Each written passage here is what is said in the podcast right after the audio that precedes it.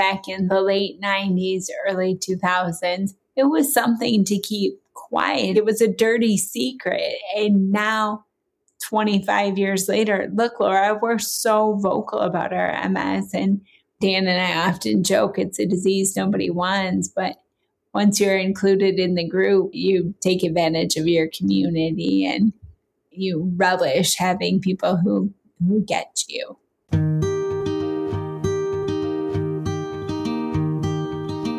Everyone has a story to tell, and we invite you to join us for the Multiple Sclerosis Diagnosis Journey podcast and listen to these unique stories.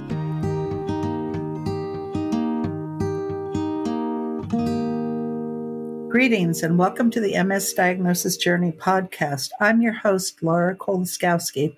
And for this episode, I have a special treat. We've got a two for one special. We have Dan and Jennifer Digmann with us today to share their diagnosis stories and a little bit more about their life with MS. So I'm going to begin with talking to Dan about his diagnosis, and then we'll flip to Jennifer, and then we'll do a little Q and A. So welcome to the two of you, and thanks for joining us today. Thanks for having us, Laura. This is this is really good. Thank you. So we'll start out with you, Dan. Can you tell us a little bit about what kind of symptoms you experienced that caused you to go see a doctor? I had some numbness and tightness in my torso. I was down in, a, after a conference and I was laying in the hotel room and I had rolled over in the bed because I was reading the newspaper and I felt like I was laying on a towel or something, you know, how you have stuff on the bed. And I looked down and there was nothing on the bed. And so I kind of thought that was interesting, but then I realized I had numbness in my hands too. And so I went to the doctor because I thought maybe I had pinched a nerve. And uh, they did a lot of testing and everything. And three months later, I was diagnosed with MS. So it was pretty quick for you to go from numbness in your torso and your limbs to having a diagnosis. Did the doctors like jump right in and think, okay, there's something neurological going on, or did they look at other conditions as well? You know, I think they may have looked at other things. However, this was back in like 1999. And so this is very early on when they were still doing all like the spinal tap testing and everything. And it had taken a while for people to get diagnosed with MS. There actually was something maybe a year prior to that in my annual physical when I asked and commented to the doctor about something was when I would drive to work and I was commuting like an hour at the time and I would look down to change the radio station and I'd get this shocking sensation going down my spine. And he had marked it off as just thinking I was a little overweight. And so, with that, now that I've had MS, you understand and realize that that was Lhermitte syndrome. And so, I think with everything I was experiencing here in 1999 because I had had stuff previously, like a year earlier, that kind of hinted at potentially multiple sclerosis. I think that made the diagnosis maybe easier or quicker because when when I was having all of this testing done in 99, that was in October, and then I did testing and went in, had my MRI and everything, and it was on uh, December 17th that my radiology report had come back from the MRI and said that test results most likely was multiple sclerosis. And then in on Valentine's Day of 2000, I was formally diagnosed. Oh, well, happy Valentine's Day. Exactly. What a love letter to get from your neurologist. So, exactly. when you say you were three months in the process, you were really much longer than that. You just didn't realize that your journey had started without you knowing that. Exactly. Well, I'm glad you didn't linger long looking for answers to your questions. Now, Jennifer, let's switch to you. And what were the kinds of symptoms you experienced that sent you talking to doctors about what the heck's going on with my body? And keep in mind, Laura, this was way back in 1997, 1996, my senior year of college. I was experiencing numbness in my feet, and I went to my primary doctor. She looked at my feet and she said, Well, those are horrible shoes. Keep in mind, again, it was the 90s fashion was way better than function. And she said, if you get a better pair of shoes, the numbness will go away. And sure enough, it did. I'm I'm laughing, thinking you wearing platform shoes of some mm-hmm. sort. Yeah, the they were yep. they were hideous, but it was the '90s, and they were cute at the time. So then, maybe three months later, back to my primary doctor, I go, and I say, "Doctor, now my right hand is numb." G said, Well, Jennifer, you're getting ready to graduate from college. You're writing exam blue books. You're studying. You're not getting a lot of sleep. As soon as you graduate, the numbness will go away. Sure enough, it did.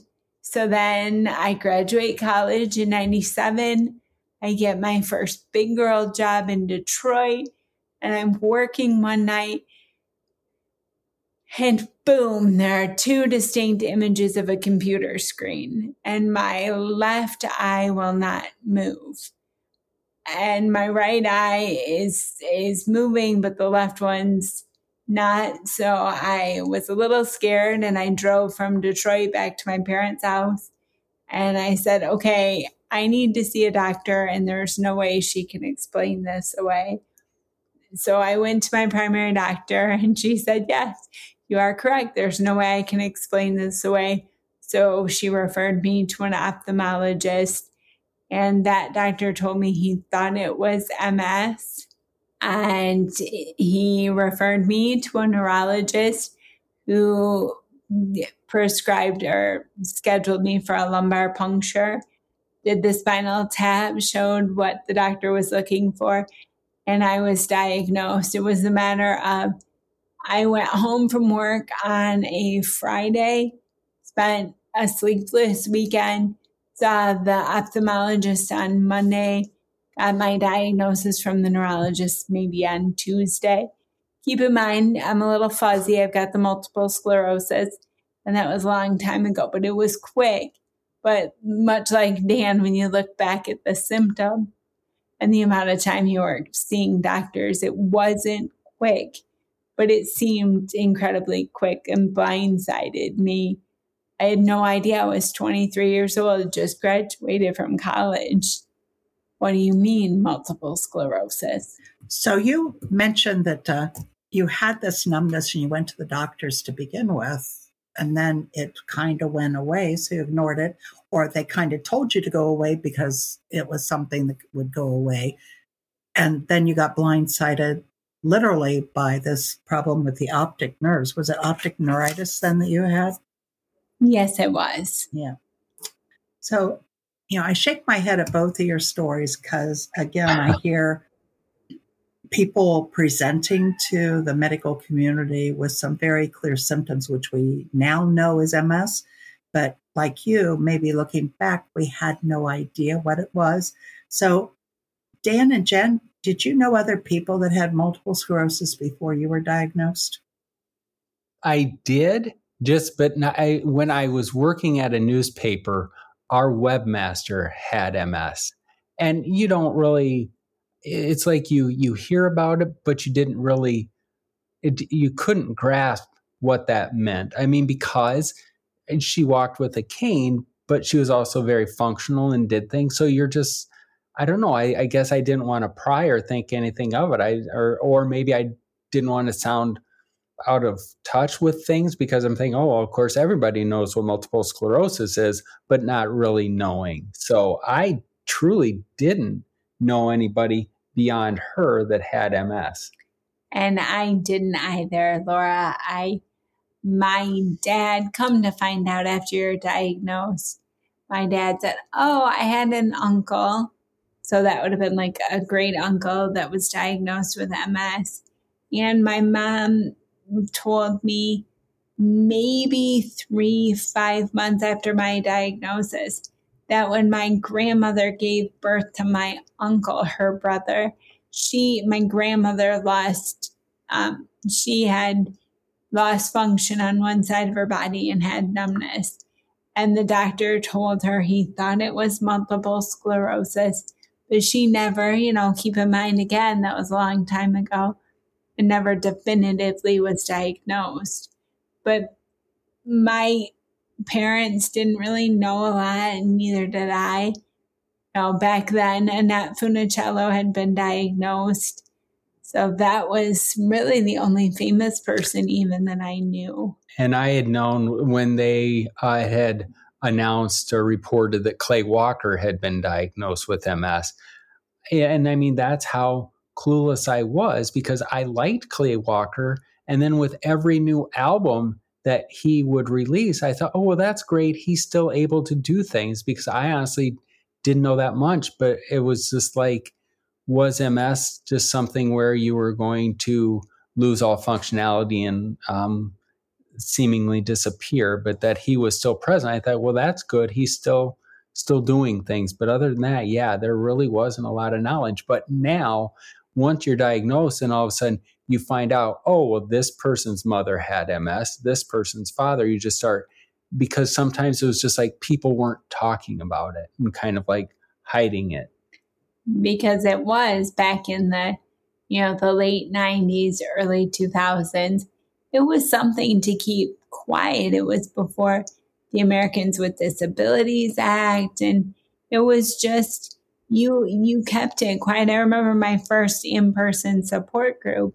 One of the members was diagnosed and she didn't want to tell anyone. Like it was a dirty secret. And now 25 years later, look, Laura, we're so vocal about our MS. And when we're diagnosed, I think a large number of us share it and want to get on medication and be proactive as soon as possible. Yeah, well, I think of my aunt who, my mother's sister, who was diagnosed in early 20s and lived to the age of 81. And um, it was like the last 15, 20 years she was in a wheelchair. But when she was diagnosed, she was sternly admonished by her medical team do not tell anyone that you have yep. MS because that will be the end of your career. You won't find anyone to marry. You will be told not to have children. All these things that we now know are not true. But I, I grew up with an aunt who had MS, so I had a close family member who I knew knew the disease and the impact that it had on her. So, and, but there are so many people who, like you say, didn't talk about it, and now we do. Yes. Absolutely. And it's a better thing because we talk about it and we feel comfortable. I, Dan and I often joke it's a disease nobody wants, but once you're included in the group, you you take advantage of your community and you you relish having people who who get you. Yeah, and that we have a have a million people in this country that are diagnosed with MS. Mm-hmm. And my husband often comments to other people, there are probably so many more people who either have not been diagnosed or don't even know that they have MS, have a clue that they should be looking for a diagnosis. So that I think the prevalence is much greater than that 1 million that we count now. So Dan or Jen, both of you jump in on this question. For people who are experiencing weird symptoms that they think perhaps it might be MS, what kind of advice would you give to them on their journey? Don't let up. I mean, find the answers. See the doctors that you need to. I I would say be be fearless and persistent and write things down as Dan and I recounted to you, Laura. We can look back at the beginning of these wacky symptoms and piece them all together that's, you know, having a little time or a lot of time in our case to say, okay, this, this, and this. But when you start having strange symptoms, keep track of them and reach out to a doctor. And I think that's just making it known because we talked about, quote unquote, how quickly I was diagnosed. Well, that was in part because I had said something to my doctor a year prior about the shocking sensation down my spine. And so it's like to be able to make it easier for your doctors to connect the dots to see things. So it's like you have to walk a fine line of not being a hypochondriac versus reporting what's there and what, you know, so don't read into a lot of things, but at the same time, you need to be proactive in taking care of your health. So don't be shy about it.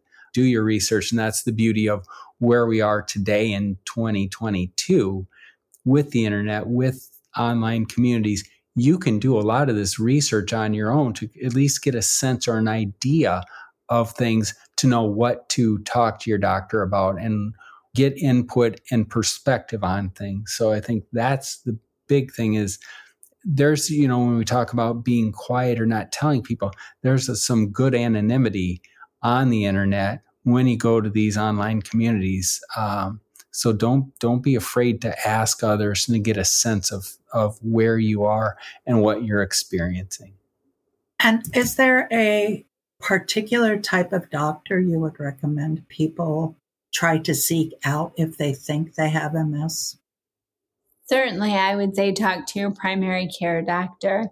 But right now in in the wake of the pandemic, seeing a primary care doctor is a little more difficult. I think for everyone is seeing medical professionals. But to see your primary doctor and see if he or she puts some pieces together. And then if you're not getting the answers you want, the neurologist has been so critical for both of us and for me, in my case, when I had eye problems, my ophthalmologist, he is the one that first gave me the indication that it could possibly be multiple sclerosis. But even a physical therapist, I mean, whoever you can talk to, you feel comfortable, you have that relationship. That medical professionals can really be beneficial in getting your diagnosis.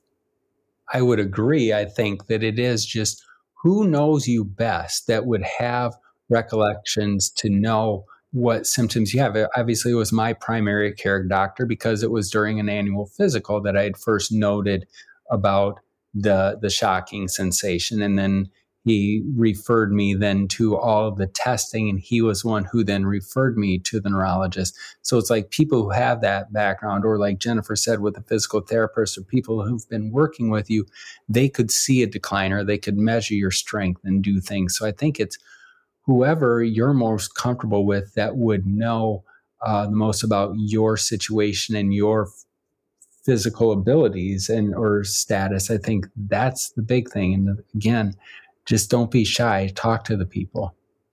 So there you have it. Those of you who've been listening, our guests today have been Dan and Jennifer Digmann, or I should say Jennifer and Dan Digmann. Um, I always, I always can't decide which one to put first because they're both powerhouses in living with MS and sharing their experiences with others. And if you heard Jennifer say it, be fearless and don't give up if you know something's wrong. Keep looking for the answers. And they both strongly advocate for beginning with your primary care physician and how you want them to have that relationship with you and be able to chart your history and understand what changes you're experiencing in your body. So, Dan and Jennifer, thank you very much. This has been a great conversation, and I know the listeners will appreciate you sharing your journey with them. Well, thank yeah, you thanks. for asking us. This was a wonderful opportunity to share our story. And just always good to talk with you and our community. Yes, thanks a lot, Laura. This was this was good. We hope it helps others.